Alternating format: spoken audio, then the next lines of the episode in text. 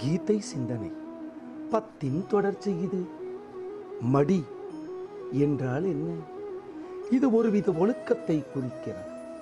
சாத்திரங்களை சரியாக புரிந்து கொள்வதற்கு வேண்டி பிராமணனுக்கு உண்டான ஆகார நியமங்களையும் ஆச்சார அனுஷ்டானங்களையும் பகவான் விதித்துள்ளார். அவனுடைய தேக அமைப்பும் அதற்கேற்றபடி இருக்கும். இத்தகைய கட்டுப்பாடுகள் சூத்திரருக்கோ அல்லது மற்றவர்களுக்கோ இல்லை. ஏனெனில் அவர்களுக்கு அத்தகைய கட்டுப்பாடுகளையும் ஆச்சார அனுஷ்டானங்களையும் விதித்தால் அவர்களால் தமக்குரிய அந்த வேலைகளில் சரிவர ஈடுபட முடியாது என்பதால். ஆபரேஷன் தியேட்டரில் டாக்டர் ஒருவன் எங்கனம் கையுறை முகக்கவச்சம் முதலானவற்றை அணிந்து கொண்டு வெளியாட்கள் யாரையும் தொடாமல் கவனத்துடன் தன்னுடைய பணியில் ஈடுபடுகிறார். அவ்வாறே ஒரு சத் பிராமணனும் கூட ஆச்சார அனுஷ்டானங்களை சரிவர பின்பற்றி மடியுடன் இருக்க வேண்டும். பிறரை தொட்டால் அந்த மடி அவனுக்கு பழுதாக வாய்ப்புள்ளது என்பதால் யாரையும் தொடுவதற்கில்லை. டாக்டரின் செயலை ஏற்றுக்கொள்ள இயலும் என்றார், பிராமணனின் செயலையும் ஏற்றுக்கொள்ள இயல வேண்டும்.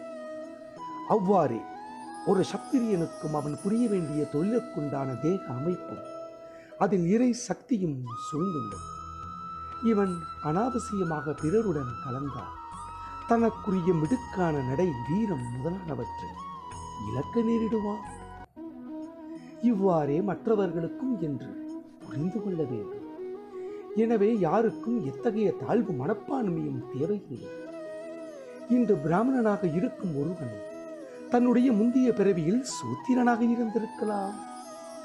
பணியாளன் ஒருவன் நன்கு உழைத்து படிப்படியாக முன்னேறி மேலாளனாய் முன்னேறுவதைப் போல் இதை புரிந்து கொள்ள வேண்டும். ஒரு பிராமணன் அவனுடைய கடமைகளை சரிவர செய்தால் பகவானுக்கு எங்கனம் பிரீத்தி ஆகும். அவ்வாறே ஒரு சூத்திரனும் தனக்குரிய கடமையை சரிவர செய்தால்தான் பகவானுக்கு பிரீத்தி ஆகும் என்பதை உணர்ந்து அதன்படி நடக்க வேண்டும். எனவே அனைவருமே தத்தம் இயல்புகளை கெடுத்துக் கொள்ளாதபடிக்கு எச்சரிக்கையுடன் இருக்க வேண்டும்.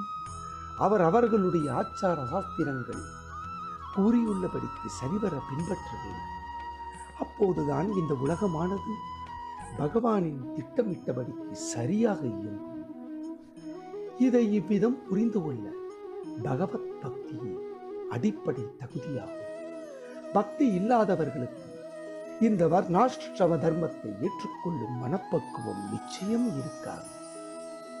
மீண்டும் நாளை சந்திப்போம்.